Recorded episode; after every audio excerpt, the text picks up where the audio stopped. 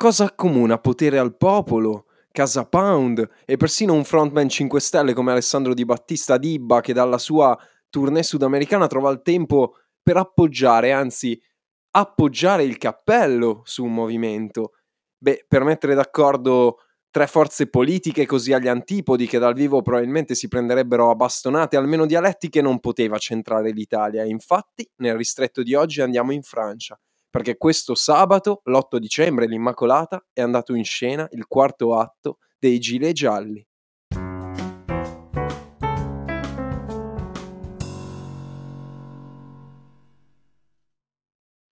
Le tartarughe frecciate di Casa Pound ed esponenti di potere al popolo sono addirittura scesi in strada a Parigi e se ne sono vantati sui rispettivi profili social.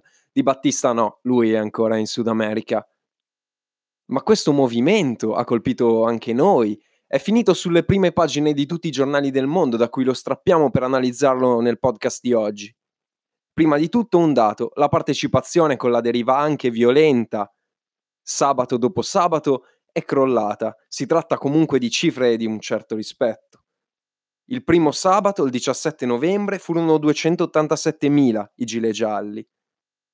Poi è iniziato un declino, 160.000 al 24 novembre, 136.000 al primo dicembre, fino alle 125.000 di questo sabato, 8.000 nella sola città di Parigi, che è riuscita a difendersi, mobilitando 8.000 agenti, più o meno lo stesso numero dei gilet gialli che sono stati di fatto depotenziati e si è evitato il peggio con mille arresti di fatto preventivi. Erano 89.000 invece gli agenti mobilitati in tutto quanto il paese.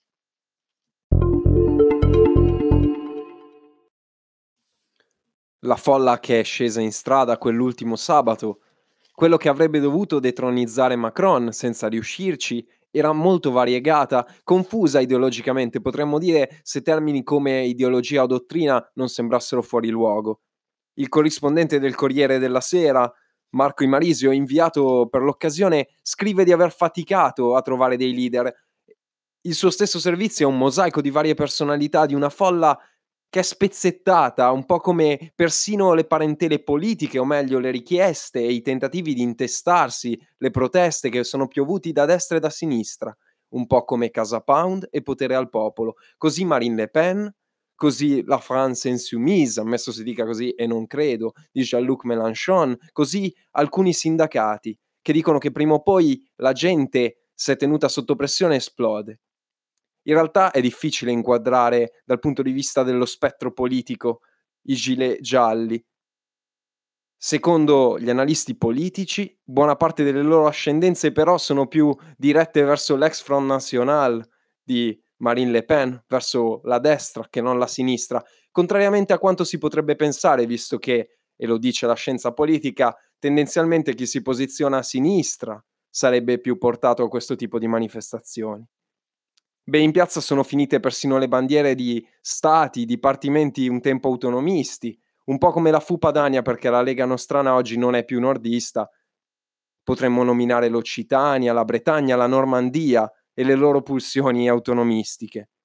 Ma come ha scritto Massimo Nava sul quotidiano sempre di Via Solferino, gli aumenti della benzina sono stati la scintilla per rompere fragili argini di rabbia e malcontento e avanzare richieste che sono lo specchio identitario della folla che le esprime. Aumenti salariali, dimissioni del presidente, migliori servizi pubblici e così via. Tutto e più di tutto, conclude il giornalista, anche l'impossibile è subito, un movimento senza testa, infiltrato da frange violente, alimentato dalla rete, intossicato di false notizie, che in rete legittima obiettivi, addita nemici, il video dei 100 liceali in ginocchio circondati dai poliziotti diventa virale e sparge virus velenosi. Quel video fa caponare la pelle, si vedono i ragazzi di fronte a un muro in ginocchio. Ma cosa chiedono i gilet gialli? Federico Fubini, sullo stesso foglio, dice che hanno una specie di programma che corrisponde al contratto di governo di Lega e 5 Stelle, ma sotto steroidi. Siamo dei fan dei paralleli politici però non ci sentiamo di farne in questo caso e chiuderemo proprio su questo punto. C'è un manifesto, una carta ufficiale che è circolata sui social e forse è apocrifa. Ci sono molti punti, ne nominiamo solo alcuni. Frexit, quindi l'uscita della Francia dalla nostra Unione, dal cammino comunitario che ha contribuito a fondare, e poi tante altre piccole follie che convivono a stessa distanza, come rispetto scrupoloso del diritto internazionale, ma poi si chiede di uscire dalla Nato, come il divieto di, pro- di utilizzare prodotti di plastica o imballaggi, diminuire l'influenza dei laboratori farmaceutici, seriamente.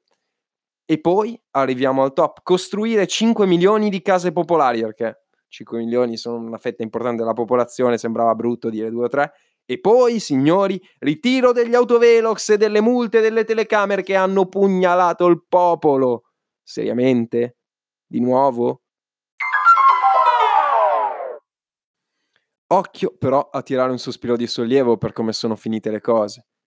Mentre infatti si sta allungando uno spettro su quella giornata per infiltrazioni di matrice, udite udite, russa, c'è un dato che vale la pena incorniciare Secondo un sondaggio Ipsos, un'ipotetica lista dei gilet gialli alle prossime europee, quelle del maggio 2019, che dovrebbero segnare un punto di svolta nell'unione che i sovranisti e le forze populiste vorrebbero prendere a picconate, mentre il vecchio establishment sembra in difficoltà o pronto a soccombere, in realtà politico ha calcolato che praticamente improbabile che la maggioranza in aula passi alle forze populiste, anche se un cambiamento di segno dei governi dell'Eurozona potrebbe determinare un diverso peso e diverse influenze nella Commissione.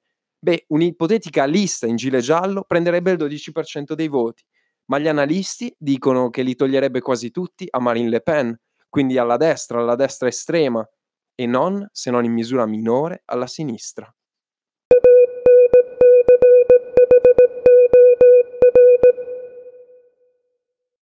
Vale la pena allora forse segnare un punto fermo, come fa Anna Maria Merlo sul manifesto. Macron crolla nei sondaggi, ma nessuno nell'opposizione sale.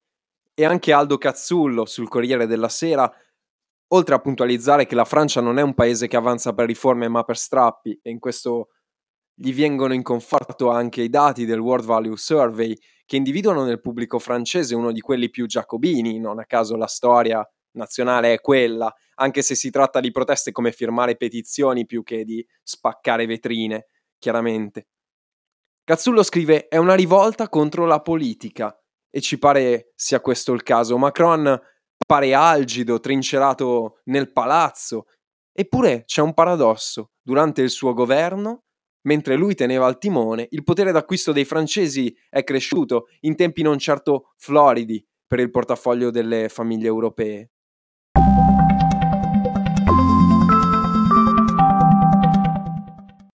E avviandoci alla conclusione ci spostiamo sulle pagine di Libero, che con la consueta sobrietà aveva titolato Oggi ancora casini a Parigi, i francesi peggio di noi, scomodando per l'editoriale niente di meno di Vittorio Feltri, il direttore, che prima scrive che Macron è un personaggetto di terza fila, che deve la sua notorietà al fatto di aver sposato una gentile signora della terza età, che non sarebbe in grado nemmeno di fare l'impiegato statale, in realtà il suo curriculum, almeno per la formazione, è in controtendenza con questa affermazione, ma poi chiude.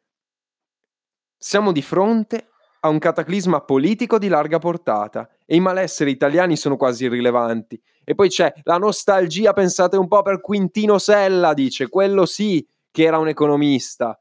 E all'epoca eravamo ancora in periodo post-unitario e il ministro della casata Sabauda riuscì a ripianare i conti del Regno d'Italia. Pareggio di bilancio, torniamo a Quintino Sella, dice lui e in fin dei conti dobbiamo smetterla di piagnucolare per Salvini e Di Maio. In effetti il continente non se la passa troppo bene. Feltri lo utilizza strumentalmente per dire, insomma, Moscovici è francese ed è il commissario che litiga tanto con noi sui numerini, ci fa le pulci, farebbe meglio guardare nel proprio condominio invece che ficcare il naso da noi.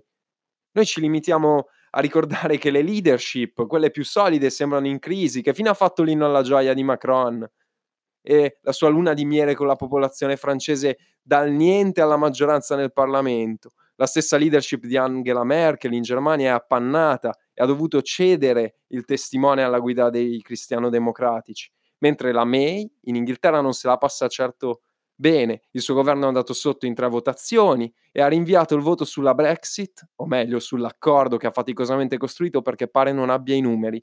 Avrà mica ragione Vittorio Feltri?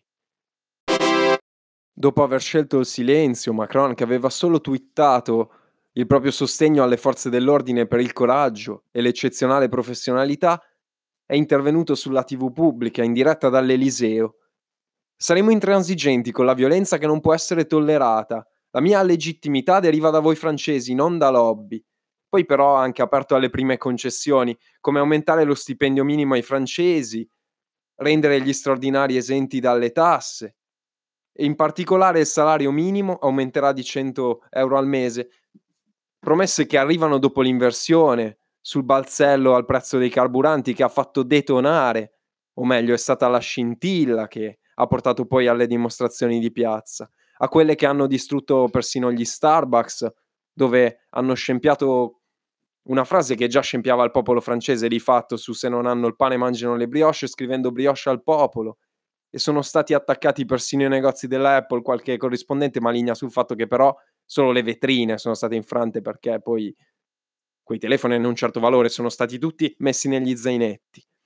Vogliamo chiudere questo podcast con un'immagine di Stefano Montefiori, corrispondente sempre di Via Solferino, che sottolinea nel suo ciclo di articoli più di una volta una cosa, Nemmeno nel 2015, il periodo più buio della storia della Repubblica, quello degli attentati islamisti che rischiarono di precipitarla nel terrore, Parigi era diventata una città chiusa. Chiuso il Louvre, giù la serranda a tutti gli altri musei celeberrimi in tutto il mondo, bloccate persino le stazioni della metro, le vie dello shopping congelate. Sono riusciti i gialli nella loro missione di cancellare il Natale a parte della borghesia? Beh, forse sì Probabilmente le manifestazioni adesso si arresteranno. Dopo l'intervento di Macron il palazzo è saldo, certo il terremoto si è avvertito, le crepe si sono propagate. Siamo vicini alla resa dei conti? Non lo so. Di certo ora anche in Italia c'è un comitato di sedicenti gilet gialli, ne sono nati a Bruxelles. Forse l'orda incidentata continuerà? Non lo so rivolgo la domanda a voi. Se vi è piaciuto il podcast potete aggiungerlo ai vostri preferiti su Spotify e su tutte le altre piattaforme in cui è stato diffuso. Se volete un inquadramento della Francia ai tempi di Macron, vi rimando invece al podcast di un mio amico, Leviatano, e noi ci risentiamo presto, mercoledì prossimo. Grazie per l'ascolto. E lunga vita alla Francia, speriamo.